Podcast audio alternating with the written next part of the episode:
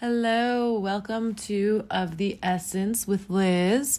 If you tuned in last week, I appreciate you and thank you for bearing with me on the audio quality. I know it's not the best, but I am recording this from my bedroom on Anchor with my AirPods, so just bear with me. I'm hoping to get better and better every episode. Um, just learning as I go. But yeah, I am your host, Liz Walsh, and today we're going to get into a little bit of mental health and personal growth work that I have done. And um, if you have any questions, if you want to reach me, you can reach out to me at of the essence with Liz at gmail.com or you can hit me up on Instagram, which I will put in the show notes. And yeah, if you love the podcast, please subscribe, rate, review. And if you want to hear more on anything or if you have any feedback at all, I would love to hear from you. So let's get into it. Um, I let's back up a little bit here. So last week we talked about my journey, physical health journey, and my Hashimoto's diagnosis and how I was really at like a rock bottom. Um, and it was a really tough time for me. And it took me a while to get out of that, you know. I had to kind of nurse myself back to health and really figure out where I could um, kind of let things go that weren't serving me and, you know, tune into my body. And that was really what got me into doing some personal growth work. So I I realized that, you know, mental health was a big part of the picture um, in my physical health and that my mental health was not great at the time. So I started to do some reading on it and just working through some trauma through childhood and shadow work, um, which are, you know, if you're not familiar with shadow work, it's aspects of ourselves that we've kind of shut out or rejected um, that are really crucial to living a more conscious, connected life. And just started to get to know myself more, spent more time by myself, and increased my self awareness and openness. And um, part of that journey was getting involved in energy work. I started to really tap into my emotional and energetic body. And um, I got certified in Reiki um, I was drawn to this originally. Um, I'm not even sure when, but my sister was actually cert- certified, and um, I was always kind of drawn to it. I wanted her to do it on me, and she, I think she did once or twice. But then I eventually had some Reiki done on me um, throughout like a six week program, and she said that it was really interesting. I it was as if I had a glove over one of my hands and that was blocking me from receiving.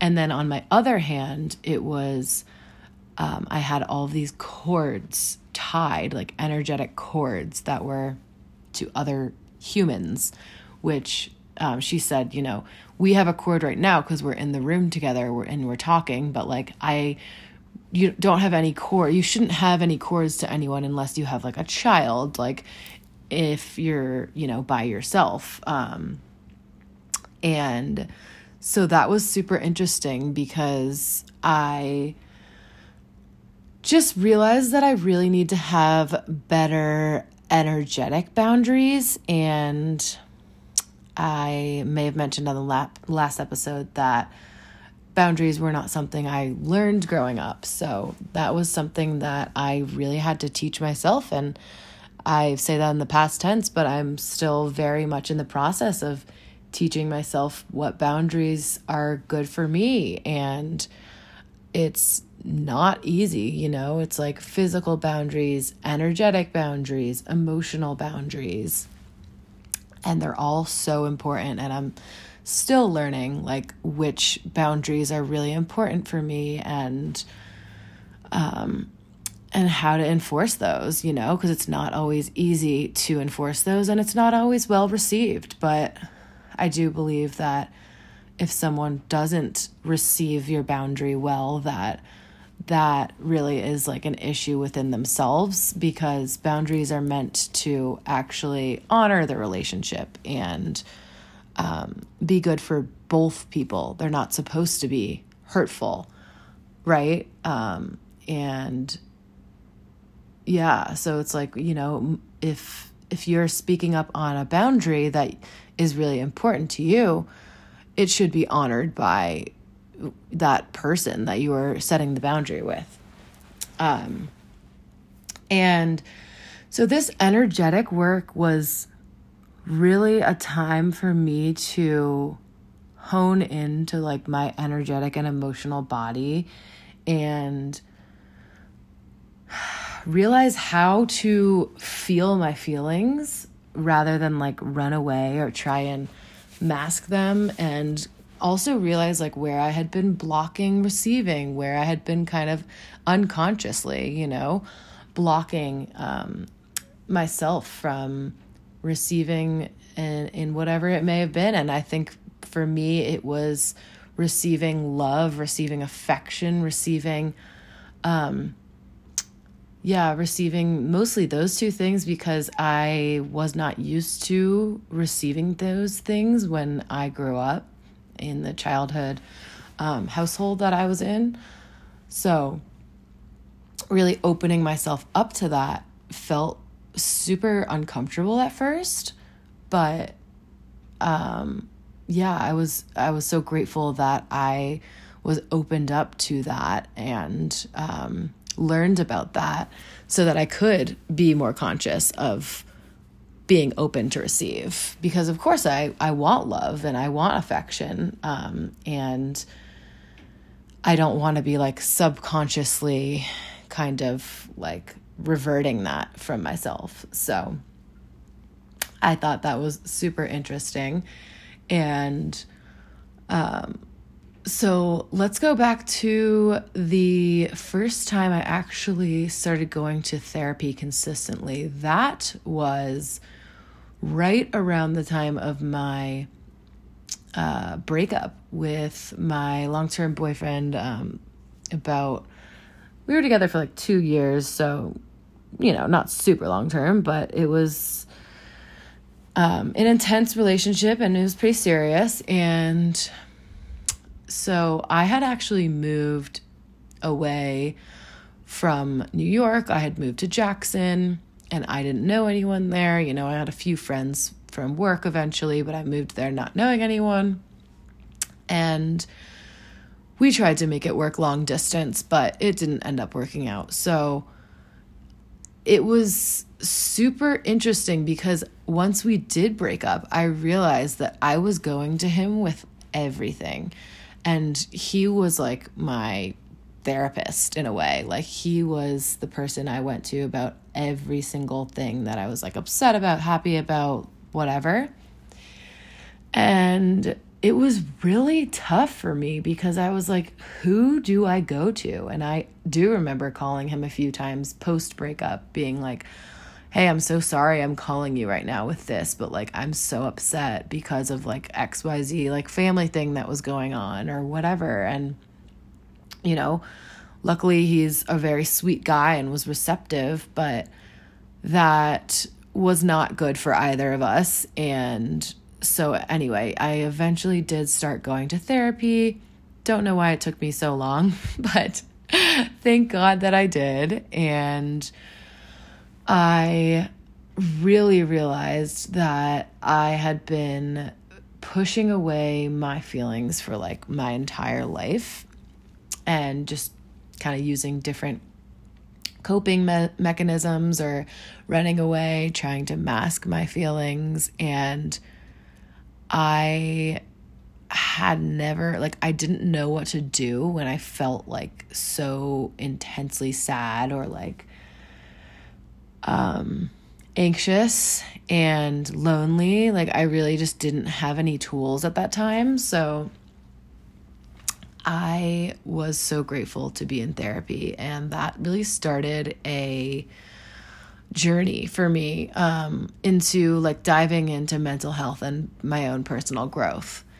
And that brought me to a few months later, I ended up joining a program that was called Desire on Fire. It's about masculine and feminine energetics and um, learning how to honor the masculine and step into femininity and um, a lot about shadow work and healing the inner child and honoring the masculine and really um, stepping into and embodying like sensuality, femininity.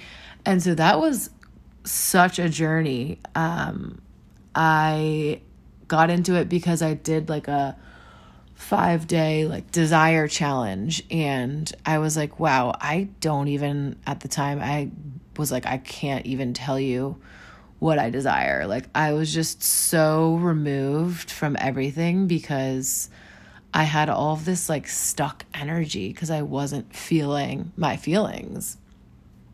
And so that brought me to pleasure mastery and I was in a real real low for the first 3 it was a 6 month program. So the first like 3 months of the program I was really struggling. And, you know, it was kind of triggering, but also just like it brought up a lot of grief for me in terms of just like um, stuff that I had not healed or really thought about. And it was really tough for the first three months. And, you know, um, I, my coaches kept reminding us that we would be going through some very, very deep lows and we would likely experience some highs too. But I was really feeling the lows and I was like, okay, I'm ready for those highs. Um, but yeah, finally got through, you know, the really, really um, depth of the low and started to really feel myself again and felt just like very embodied and felt very feminine and felt like playful and sexy and I was just having so much fun at that time. And it was like summer and I was I felt like a new person honestly because I had you know done all this work about like embracing my own shadow and like tuning into my pussy and like, you know, self pleasure, which I had definitely done before, but was in a def- different way. Um, we started doing like self pleasure sessions, which were like targeted at like trauma healing and um, mother wounds. Actually, that more so was with my later coach. Um, but yeah, I felt really good and I was like, I'm ready for, you know, something more deep. And then I ended up doing another coaching program with a one on one coach. Shout out to Michaela. Um, she is actually the one who was hyping me up and inspired me to finally start this podcast because she was like, It's so easy to just record it on Anchor. And I was like, you know, I was like, who's going to edit my podcast? Like, I don't have the time, whatever, all the excuses.